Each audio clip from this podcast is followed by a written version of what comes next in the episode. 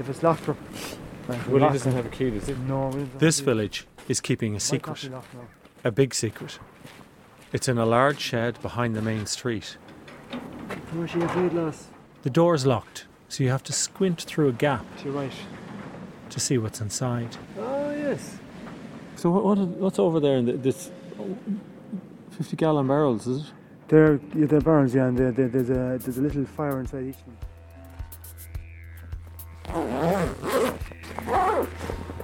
Niall Mangan won't be around to see the big secret. He's packing to leave. Those are the cream eggs, pairs of jeans. What's wrong with the chocolate in Australia? They um, have the chocolate treated for the hot weather so it doesn't melt as quick. And I think it's that has something to do with it. Whereas the chocolate here is just has a nicer texture on it. And everybody likes it. I will probably have a few bags of Tayto as well. A few tea bags. Just because it's a nicer flavour of tea. We can get Irish tea over there.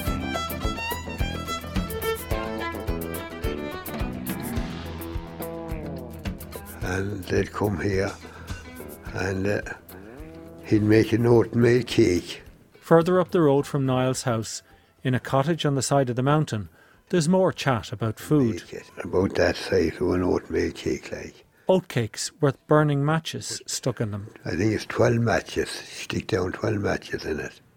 Johnny Callahan is describing a cure his father had for chest problems. And put the cake there. It's the little hole just underneath your sternum. Yeah, and I get a glass, porter glass, like a pint glass. And he'd put it down on the cake like that. And the cake would right up then on the flesh. It come up that much whatever in the glass. About three inches. Yes. Oh, many and many the one he cured out of.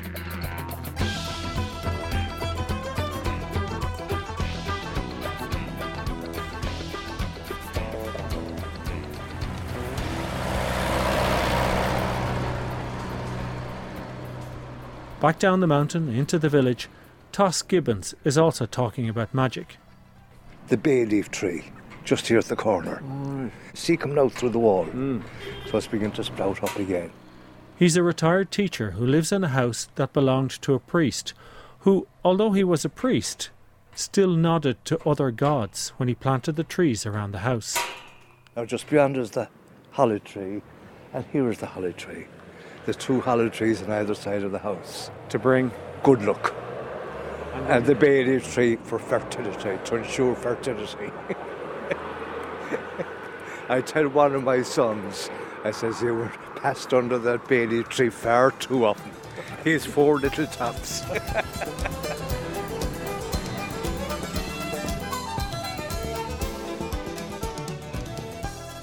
This is the village of Lahardane, County Mayo, and in early 2012, everyone, absolutely everyone, is talking about the one thing Titanic. Titanic. The Titanic. The Titanic. Titanic. Titanic. Titanic. Titanic. Titanic. Titanic. The Titanic.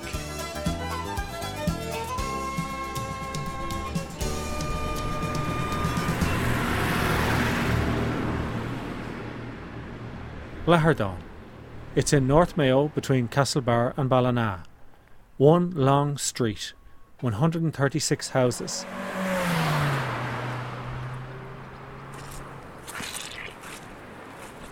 On the one side, looming Nephin Mountain.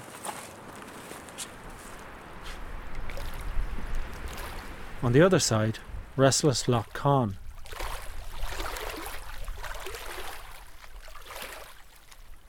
Lahardane, County Mayo, is Ireland's Titanic village.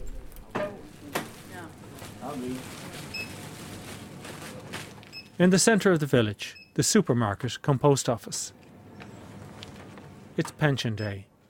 The old men at the checkout have the same groceries loaf of bread, litre of milk, small bag of vacuum packed bacon, Bits here and there. bits here and there. Two of them are giving the woman at the cash register a hard time. When she does the tots, they turn to each other and say that her prices are robbery. She smiles. You know she's been hearing the same carry on every week. You also know that if she charged them nothing, they'd still say it was robbery. That's the Cape, huh? One of the old men is Mikey Dowd, retired postman. He's leaving his bag of groceries outside the shop while he goes over to the pub for a mineral. I'll pay off that there for a while. You leave the shopping bag there, do Yeah, yeah. and nobody will touch it, will they? Ah, then, so they wouldn't be bothered with the legs of that stuff.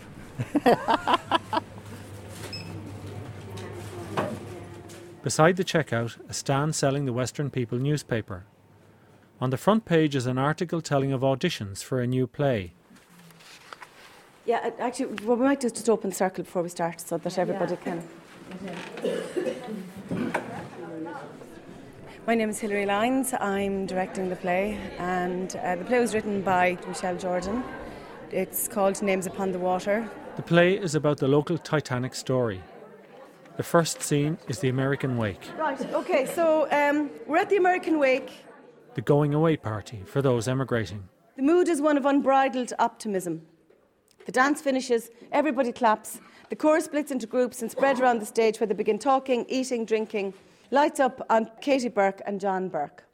They might call it an American wake, but I can feel nothing but excitement. Oh, John, everything's about to start for us. A new life, a new baby. Tell me you feel the same. I'd hate it if you were sad tonight when I'm so full of joy. Jesus, Katie, sure I'm as skittery as and excited as the Venny's ace. I know you'll miss the people here, it's only natural. But wait till you see America. The liveliness of it all. Everywhere's buzzing all the time, from morning to night. And everything's The village of Lahardane, County Mayo, is the centre of the parish of Addergoole.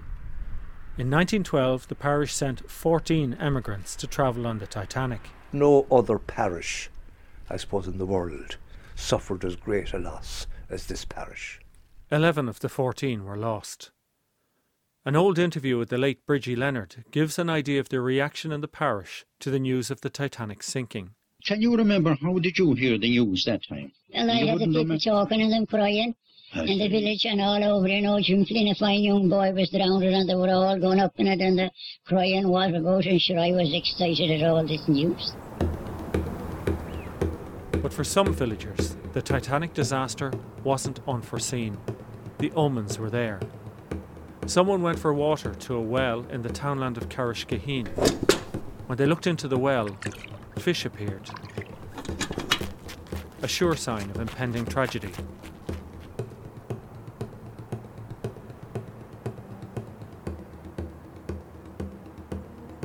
Also in Carrish-Gaheen, before heading off, one of the prospective passengers came to Johnny Callahan's father, the healer.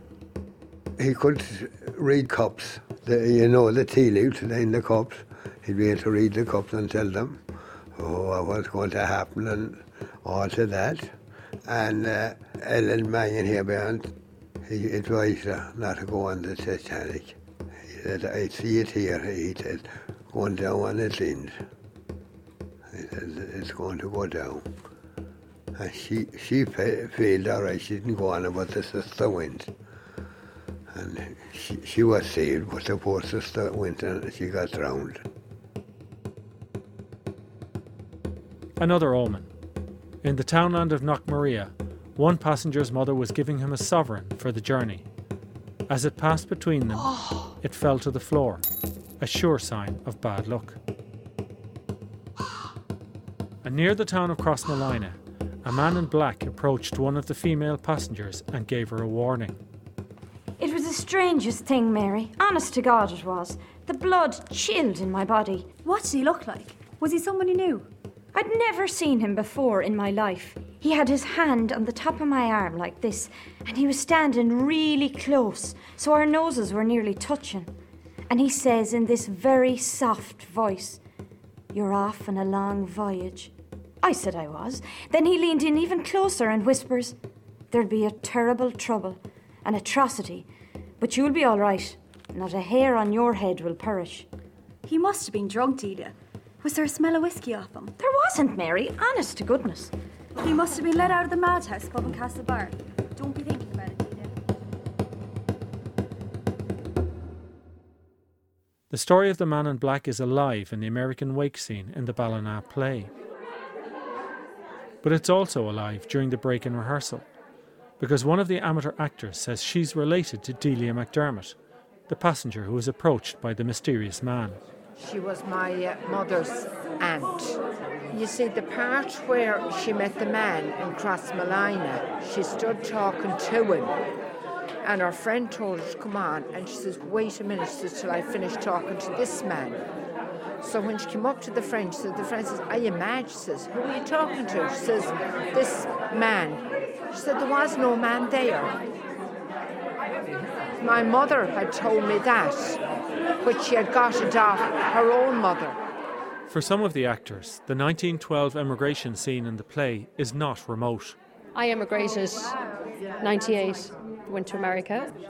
And when you were look, listening to that bit about the wake, Oh my God. did that yeah. have any resonance or was it just something that happened way back then? No, the same feelings apply. Somebody's leaving. In 88, when I left, everybody was leaving Ballinav. And, but the same feelings apply.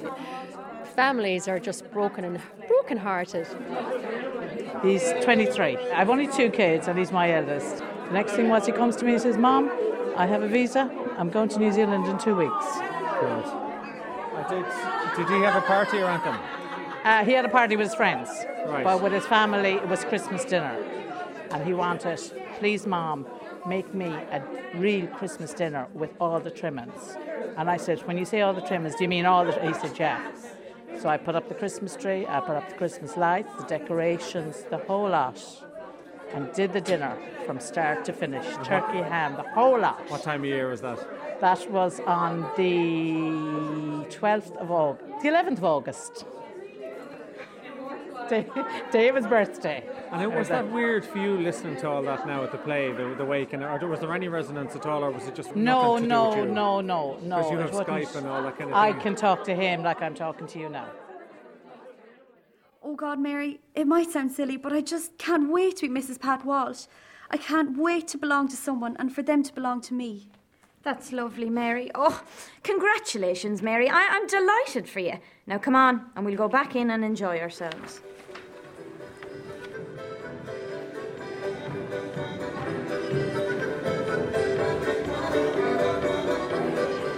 There are other recreations of the American wake being planned for the Titanic Centenary Week in April. Two, two, three, three, two, three, four, two, three, five, two, three, seven, two, three. Now point your toes, cross your feet. My name is Sheila Moffat, and I'm the principal of the Moffat School of Irish Dancing. You can just stop there. We are hoping to organise a version of the American Wake. It'll be Irish dancing, live music, live singing, storytelling. We'll be using a minimum of 18 championship level dancers to perform, two of whom are great grandnieces of a direct descendant that was killed on the Titanic. My name is Ailish and I'm 16 years old. I'm Claire O'Kane and I'm 12. Pat Canavan was my great granduncle. Pat was 21 when he left Lahardane and he was going to his sister Kate and brother John in Philadelphia. And he didn't make it, but his mother was heartbroken when he died. Every evening when the rosary would be said, a prayer would be said for him. There's been stories that he helped others off the ship before himself. That's all we know. When his brother over in Philadelphia found that he was dead, um, he died a few years later, heartbroken. Did he? Yeah.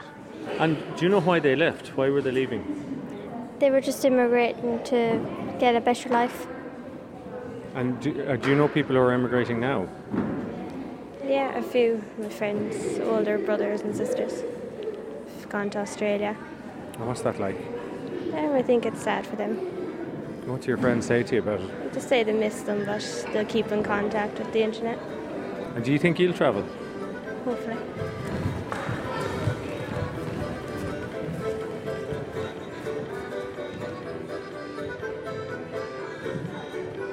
So outside the house, they're told in the American Wake, there's the sound of music, dancing, and laughter from inside, and the two old men uh, enter. Right.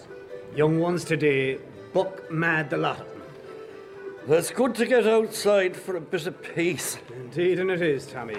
Buck leaping about like ages. I think a lot of them drunk. They like the music awful loud nowadays, don't they?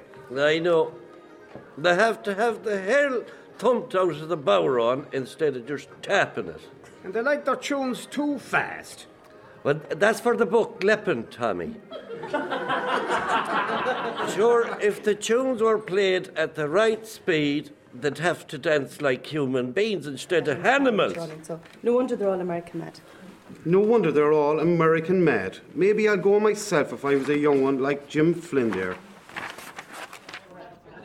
He's living my dream. Is he? He is, yeah. I always fancied travelling, but it wasn't done at the time. Porrick McNeely.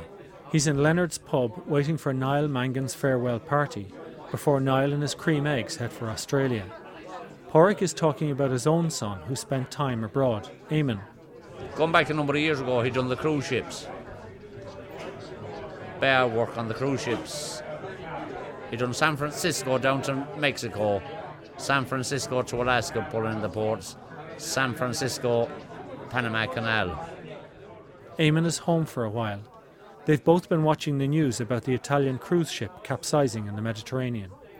Once we got new passengers, we did a drill. It was never a drill for if the boat was like that. If the boat was sideways, we never drill like that. So um, I knew myself, the crew would have panicked. You, you have a tattoo on your arm, do you? Yeah, and people would admire it. So this is going back years ago when a lot of people wouldn't have a lot of tattoos. And at a wedding or whatever, they'd be on about me tattoo on there, um, and I'd say, I have another tattoo on my chest. And they'd say, What is it? I'd say, It's the Titanic. So they'd want to see it, and I'd open my shirt, and there'd be nothing there, and I'd say, Oh God, it's sunk.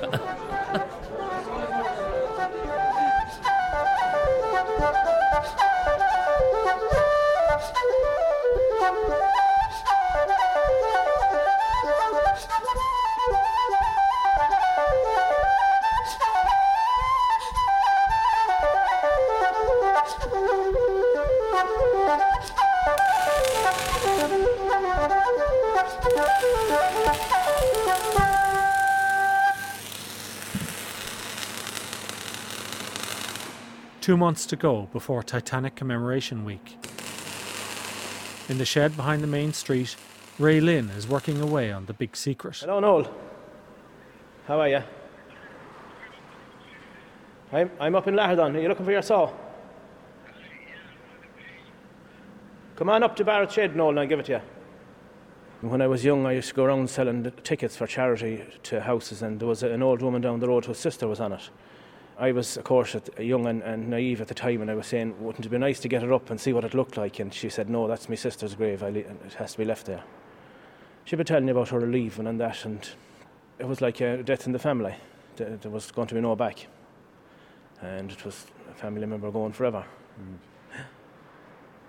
Uh, 'Cause it's it's, a long, it's a long time ago.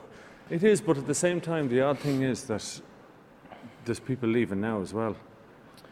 Well, there is, but you have more opportunity returning now. Not just sending home a few pounds and you can come home every Christmas or whatever now. And have you been away? No. Have you not? No. No, that is unusual for a man your age, isn't it? Well, I was away on my honeymoon. it was enough. and did you both come back, or did you just, Uh, just we you come back together, yeah. to. Despite all. The mortgage was there to pay me paid, I had to keep her. Nice stuff. Good quality, the best. Right. On the other side of the road, Pauline Barrett is opening an empty shop. Now, we're not, we're getting very wet here. Just look at this key in. Now, these doors are not the best. Ah, we got in. It's not in a great state. Ignore this here. Oh, we'll leave that and sort it out afterwards. It's been plastered. Toilet is there, but needs sorting out, cleaning up, and everything. Initially, obviously, the first year it'll be sort of Titanic a bit orientated. We'll have lovely T-shirts, plates, and mugs, and sorts of things like that. Plus some lovely jewellery. Now, some of it is um, blue. It's like that. You remember the film that was made? So it's kind of based on that. It's a lovely deep blue. And the idea of having a shop and selling souvenirs, Yeah. how does that sit with the whole idea of commemorating what was a tragedy? Well, you have to look at it two ways. Okay, it is a tragedy, but there's always two sides to every story, like a coin. And we, we're hoping, obviously, that this will develop into, uh, a, you know, a tourist area. It's not just about the people who were on the Titanic went down.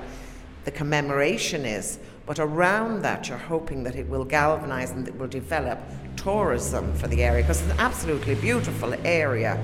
I mean, you have Nephin in the background, you have the lakes around, you have lovely rolling countryside, and it's a different type of countryside. Hello, Polly. Oh, good morning, John. How are you? Outside Pauline's shop, John Lynn, local pensioner, is passing by. He's connected to one of the passengers. Nora, Archie, Nora Fleming. She was going over to Captain Fleming, to um, an American. And um, she didn't get there. Did you go to America? No, I wouldn't touch it. You wouldn't trust it? No. Why? Not on the boat. You wouldn't trust the boat? No, I wouldn't go on it. Would you have gone on the plane? No, I won't go on any of them. Not a one. What about Michael O'Leary and Ryanair? Would you not trust them? no, I wouldn't go on any plane. No, no, no. So have you left, ever left Ireland?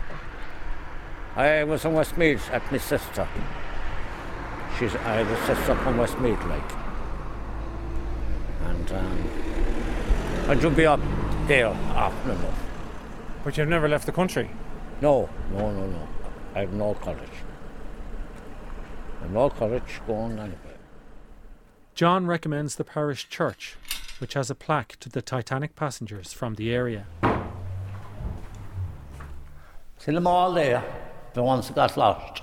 You were able to read them? I can't, you see, with these glasses. Aye. To those on the Titanic's maiden voyage when she sank on 15th of April 1912, dedicated the memory of the Addergoole victims lost at sea. Karosh Gaheen, is that correct? Yes, that's correct. John Burke. Who is he? He was a, a neighbour of my mother's. Toss Gibbons, the retired teacher with the magic trees outside his house, also reads from the plaque. More not for us in tribulation we were brave, but think of us unshrouded in our watery grave. No, Saver was an awful tragedy. The plaque is flanked by two stained glass windows. One shows the emigrants leaving in sidecars for the train in Castlebar. The other shows a local woman in a lifeboat as it's being lowered from the Titanic. She's looking up at three of her neighbours, still at the railings of the ship, doomed to die. There was John Burke, his wife Mary, his sister Catherine. And the two ladies were on a lifeboat, on lifeboat number 16. But John wasn't allowed on. Step aside. Women and children only. Let him in, for God's sake. The boat's only half full. Prepare to lower. John, jump in. I'll shoot. I'll shoot if I have to. Get ready. Two, three, lower. And the wife, Mary, says, Well, if John is not coming, I'm not going either. Let me out. I'll stay with my husband. Sit down. Let me out of this thing. And Catherine says, Well, if John and Mary are not coming, neither will I go. And she went back. Because the two women decided to get off the lifeboat, another local woman, Annie Kate Kelly, got a place. She was eventually rescued and ended up in a New York hospital. There, while she was still semi conscious, four men came into her room. They told her that in order to get to her final destination, Chicago, she'd have to sign for a rail ticket. Her hands were bruised and swollen. One of the men held her hand and signed her name. Then something was pinned to her underwear.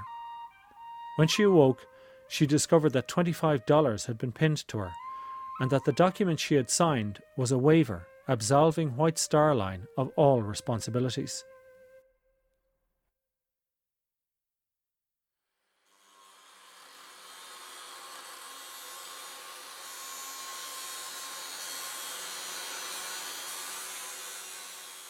Back in the shed behind the supermarket, as Ray and his colleagues are adding on bits, the secret is growing. It's an enormous centrepiece for a light show that it's planned will take place on Lough Conn during the commemoration week. It's 76 foot. In length? Front to back, yeah. So you have this frame built of. Well, that's corrugated iron, and it they were walkways from a fish farm originally. And underneath, then you've got these black There floats. are, there are flotation, yeah. And were they from the fish farm as well? There's from the fish farm as well, yeah. So you have a kind of a, a skeleton of the frame built, and then will you clad that? We're going to sheeting it all off now, maybe in another fortnight's time. With what? We'll be sheeting with marine ply. And you're going to be towing it on the lake? We'll be towing it on the lake. We'll have two or three boats to bring it around. And is, is there going to be a place for you to stand up on the top and do like Kate Winslet and Leonardo Well, if we can get Kate to come, we'll make place for her. And Celine Dion? Yeah, Celine can fit in somewhere. Does anyone sing that song at all? Uh, not, not in this shed, anyway.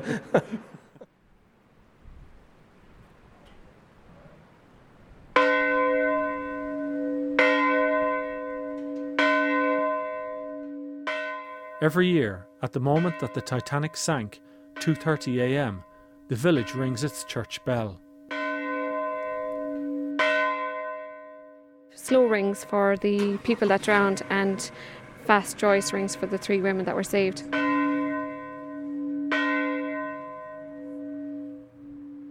Patricia Kerr, the nurse in the local medical centre. And is there one particular story for you? Pat Canavan. He was the James Bond. He was the man who sussed out how the stewards were going up through the ship, and when it came to the crunch, the time came, he led the people up to the top decks. And were the gates chained? Was that why they couldn't get up?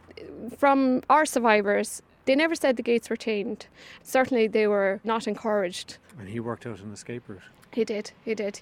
And he stood by, he stood back, and he watched the women getting off the ship and onto the lifeboats. And he stood there with his rosary beads. He accepted his fate. He got the women there.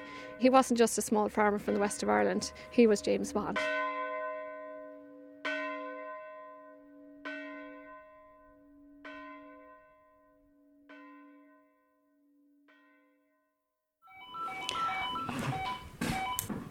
Mary Rowland. The medical centre is the hub of preparations for the anniversary week. Mary, one of the volunteers. On the Friday night, then we have the Mayo Titanic Ball in the Pontoon Bridge with the Titanic theme, naturally. We're hoping to get somebody in that'll kind of make the ballroom look like Titanic or certain parts of it anyway. That, of course, is, is very much depending on funding and what we can get to decorate the ballroom with.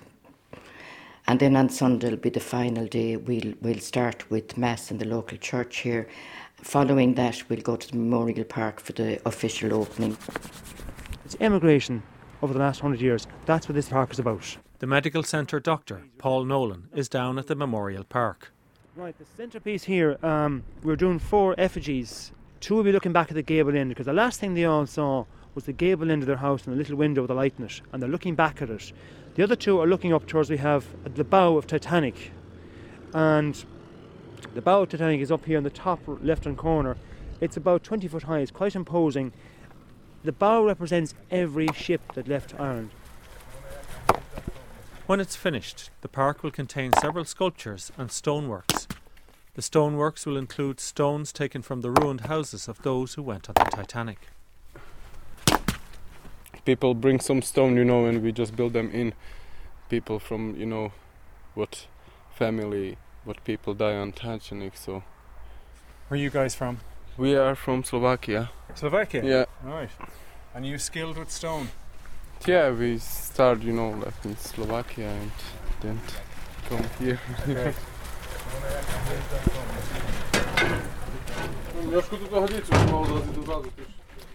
If the Slovakian masons were alive 100 years ago, they may have been on the Titanic too.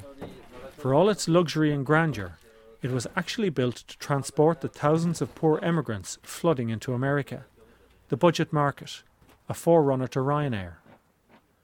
And White Star Line agents did target poorer areas with word of this great new ship. North Mayo was one such area. Johnny Callahan, the man whose father read the tea leaves, was told how many were living on the land at the time. That place now I bought up Jack. There was uh, John Caden was living on it, John Burke, Pat Tolan, and Jack Mangan. Four of them. And it's only uh, 12 acres, a, a good land they had there. Four families on 12 acres? Four families on 12 acres. Well, it had to live that time.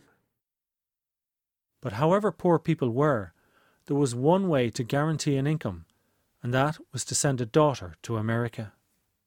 If you had a daughter and you had a small farm and you had no prospects and she wasn't going to marry into somebody else's place, you had to send her to America. And you did everything and anything you could to get the fare to get her to America. Because once she got there, she was guaranteed to send the money home. Women were great in those days, they were very loyal. The males went to England because it was a cheaper passage if they could get that money, and they were most unreliable. They'd walk on the sites or whatever was over in those days, and they'd spend their money. They probably did a lot of drinking, I'm sure. They probably got involved with all the women over there, probably got married over there very quickly, maybe had kids, and they had to, they couldn't send the money home. And this is one thing you don't always realise about the Titanic.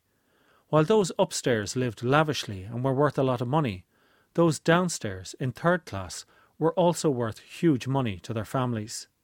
William Barrett, who owns the local supermarket, thinks this is another reason that Titanic had such an impact on the parish. Not alone, as say, was it the loss of, uh, say, the family, friends, and neighbours, but it was a major financial loss. There had to be. The money it cost to uh, put that together and send people to America, the money never came back.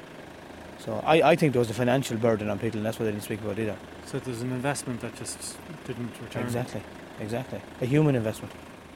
When that human investment worked out, Mikey Dowd saw it firsthand. He's the retired postman who visits Murphy's pub on Pension Day. One of his jobs was to deliver the all important parcels. Mostly from America, the parcels from America. There, there used to be great glee that time when the house and the parcel would come. They used to send sugar and tea and everything that time. Really? Curtains and raisins and all this, yes. From America? From America, oh yes. Yes. It's, uh, uh, sweets and all these things. Candy, they used to call it in America. The candy. It wouldn't be long getting a knife and cutting the strings. Were you there when they did it? Oh yes, you have to wait. Sometimes I might get a fancy shirt or something out of it. I'd have to wait and see what would be in it. With some people, but more of them wouldn't. That's how it was. And the trousers in it used to be wide nearly the skirt, the legs of the trousers.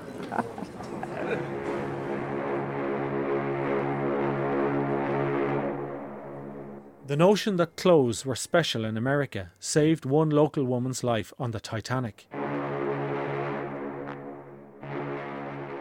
Delia McDermott.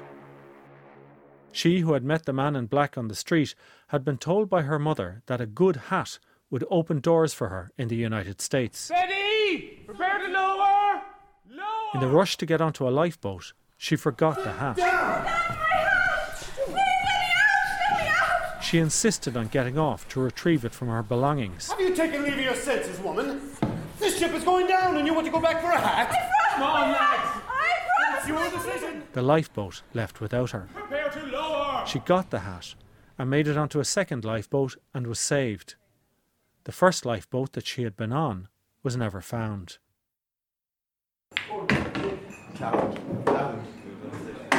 What? How do how do these work? These going away parties? I think it's just uh, an excuse for a session at this stage. Also in Murphy's pub on Pension Day, although way too young for one, Stephen MacDonald and Ian Leonard. They're playing a drawn out game of pool. But what, this time last year, there'll be about 20, 25 of us in a gang, like. And now there's only about six. Three or four now left in our gang. Here last Friday, there's only myself and one other lad. We're here for two hours on our own, like. That was it. No more to be seen. But w- would you talk to the older people? Oh yeah, we talk to the older people, like, but don't me as much crack. You're not going to marry one of the outlads anyway. And are the women going as well? Uh, what women? They're all gone as well. well, there's not a lot around, anyways. What was the, the going away party that was on that you were saying I shouldn't I should have been here for? What? Who was that for? That was one of the lads, Keith, uh, is going to New Zealand. And is it formal? Do, do people make speeches and do they? Not usually, but we made him do one. what, and what did he say? Thanks for coming. Nothing much more. And do people get emotional? Uh, one or two of the girls now would have been getting emotional in that. Do men and women react differently to emigration? None of my young ones are at home now. Every one of them in England or America. It affects the women. Uh, a woman would feel it more than us, wouldn't she? Definitely. A man's made of sterner stuff than a woman. True, true. She's always talking about them and reading their letters over and over again. She keeps every single letter they ever sent in a little box in the dresser. When you're leaving a place, you do look back And you do think sometimes about that life there. I just want to read you as they will. One of the items Pauline Barrett will sell in her Titanic shop is a book she's written on the 14 who left the parish to travel on the ship. It's a factual book, except in one case, where Pauline imagines what it was like for the 14 to sit on the sidecars as they were taken away from home for the train to Cobh. As they look back, they must have seen like never before the landscape of their youth. Every homestead they passed, every field, bush, and flower, every mountain range and lake, the smell of turf smoke from the freshly lit fire. And they remembered days in the bog cutting and saving turf, cutting the meadow, making cocks of hay, the reek, threshing oats, baking bread, and the big black pot hanging on the crane over the fire. Their thoughts all ran together like a litany of prayers, offered up to those they were leaving behind but would never forget. Did you draw on any personal experience when you were writing that? Yes, I did. I drew on what I felt having lived here when I was young. And then we went to England. And then every summer, uh, you know, you always came home, sometimes at Christmas, but always every summer. And you'd help on the farm. And you'd have this feeling, you'd be looking back through the window, the small back window of the car, I remember. And you'd be watching everyone till they faded, and they were crying, and you were crying, and you were waving, and you said nothing. You had this silence all the way to the train station. You couldn't speak with a lump in your throat because you didn't want to leave. Even thinking about it now gives me a lump in my throat because I see those images. And you thought of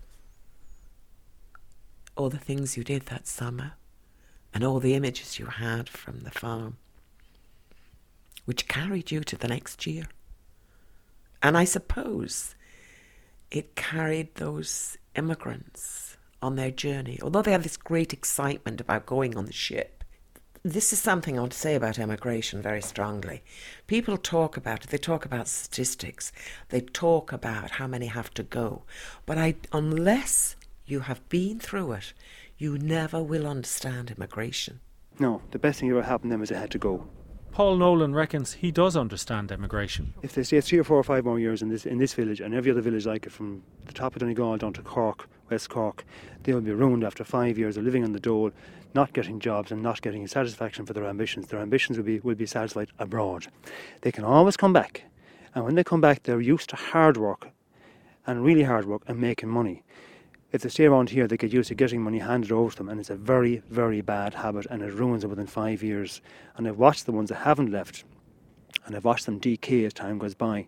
And then I always admire the ones that come back from even from England or in the old days, and from America and Canada now at the moment, and the ones from Australia. God, they're used to hard work and they're enthusiastic about it, and they're not only here they want to go again because they want to go working again. It's wonderful to see them And were there, emigrating. were there no tears in your house when your children emigrated? Not a one, you encourage them all to go. And that's the West of Ireland. You encourage them. It was always called the curse of the West immigration. It was the blessing of the West. They got away. Yeah, I'd agree with that. Everybody should go away for at least a year, if not two years. Niall Mangan, still packing for Australia before heading down to his going away party in the pub. When we first left, we travelled a lot of different countries, and um, what you see is an eye opener, and people should because it broadens your mind. Whereas you're living here, you don't see outside the countryside and that, and it, it's amazing the difference. Like In the doorway of the room, Niall's mother is watching him packing. She's quiet. Will you go to the airport tomorrow? Yeah. And how will you feel about it? Fine. Fine. You're putting on a brave face. Oh, I'm sorry. Exactly. Right, I'm sorry Yeah. No, no, that's good luck to okay. No, right. honestly, I don't really mind because I know he's happy where he is.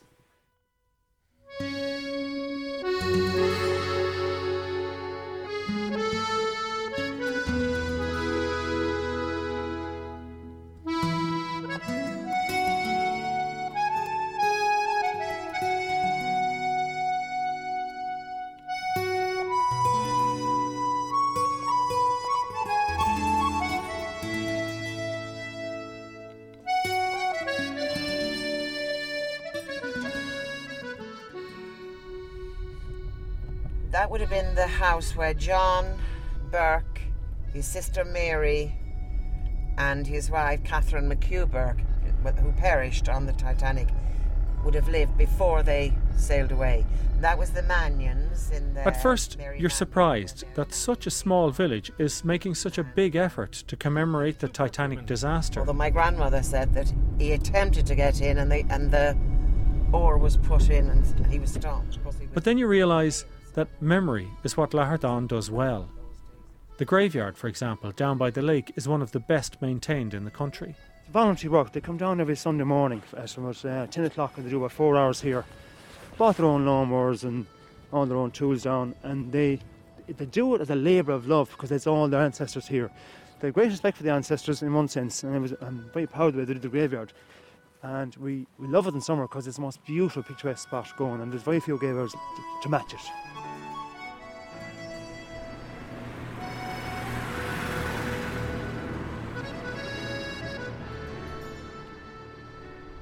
Maybe memory and history are so important here because it's a place of transit. People live here for a while, move on, come back.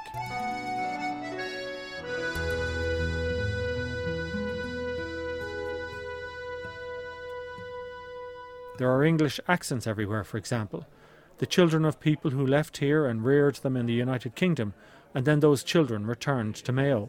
To be honest, now I grew up in Leeds Irish Centre, and I'm, I'm, I'm guessing here now, but I'd say 85% of the people in there originated from Mayo.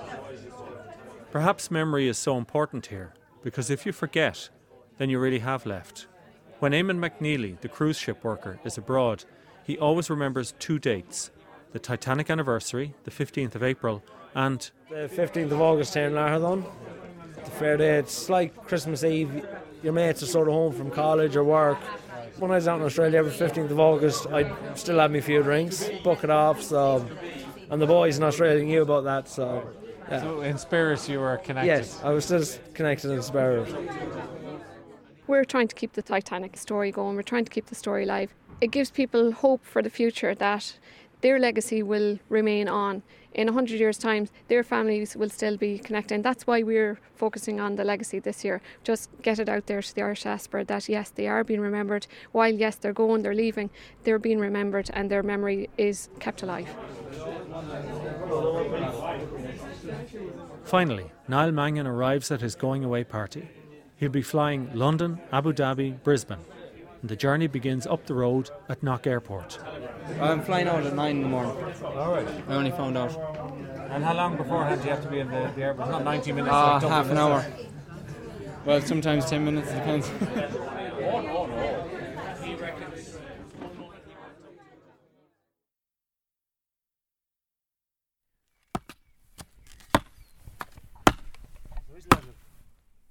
It's now early April, a few days before Titanic Commemoration Week. Niall Mangan's brother Owen, a college student, is planting trees in the village. How's Niall getting on in Australia? Oh, he's getting on good now. He loves it over there. Is he? Yeah, He really been- enjoying it. He hasn't been crying on Skype, has he? No, no, not yet. No.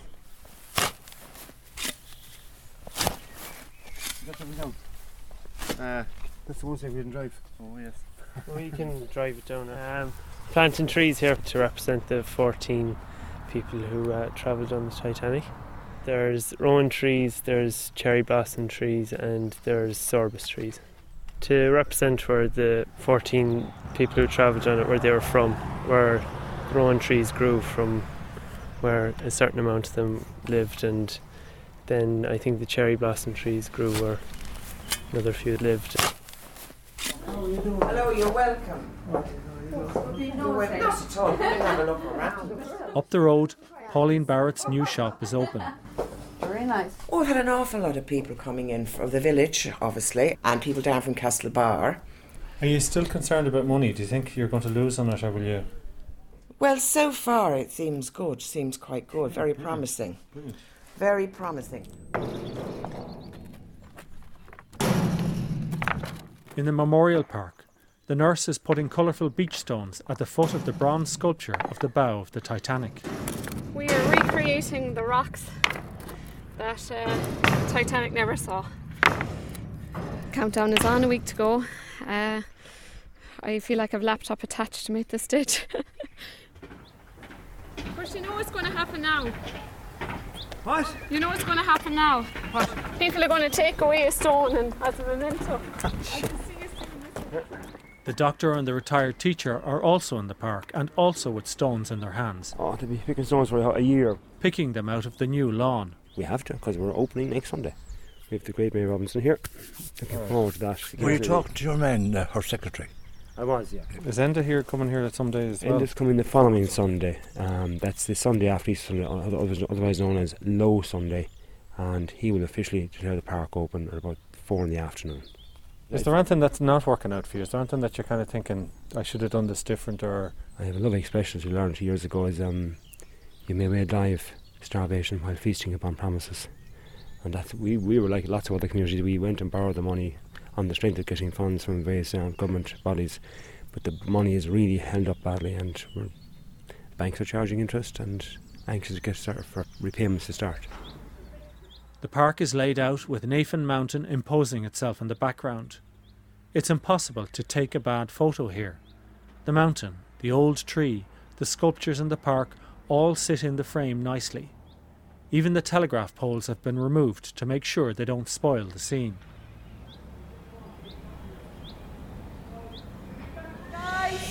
Katie. Women and children only, sir. These are my brothers and sisters. Our parents are. In Ballina, final rehearsals for the Titanic play. I'm sorry, sir. The set shows the side of a ship with a platform from which the lifeboat is lowered. Now, sir, please stand back. Right, children. You heard the man.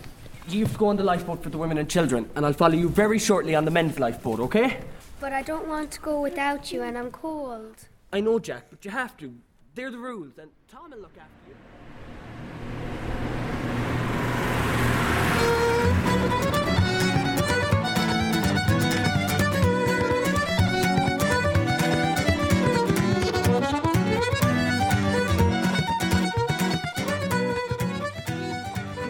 Under, lock, uh, under lock and key and wraps, you know. The first thing about before you go in here, I'm going to tell you, you've got five or six guys, with none of no qualification on paper. There's no welder, no, no carpenter, no nothing. Just great with their hands and common sense. Back in Lahardane, the big shed with the big secret in it is still locked. And there's new fencing to stop people sneaking in for a look. Did you find that, Liam? Don. Inside, the centrepiece for the sound and light show on the lake. Ah, fantastic. That's just the light of day now. You can imagine the dark of night. Ah, man. Now, what's going to happen with that is, on the night in question of the ball, when it pulled up outside the hotel. William Barrett, the supermarket owner, is bursting with pride about it. But like everyone else in the village, he can't tell outsiders about it. The five or six guys have done that, and they, they didn't miss a night or a Saturday or Sunday since January. They were here this morning first thing as well. Knock it off again there, Liam. Thank you.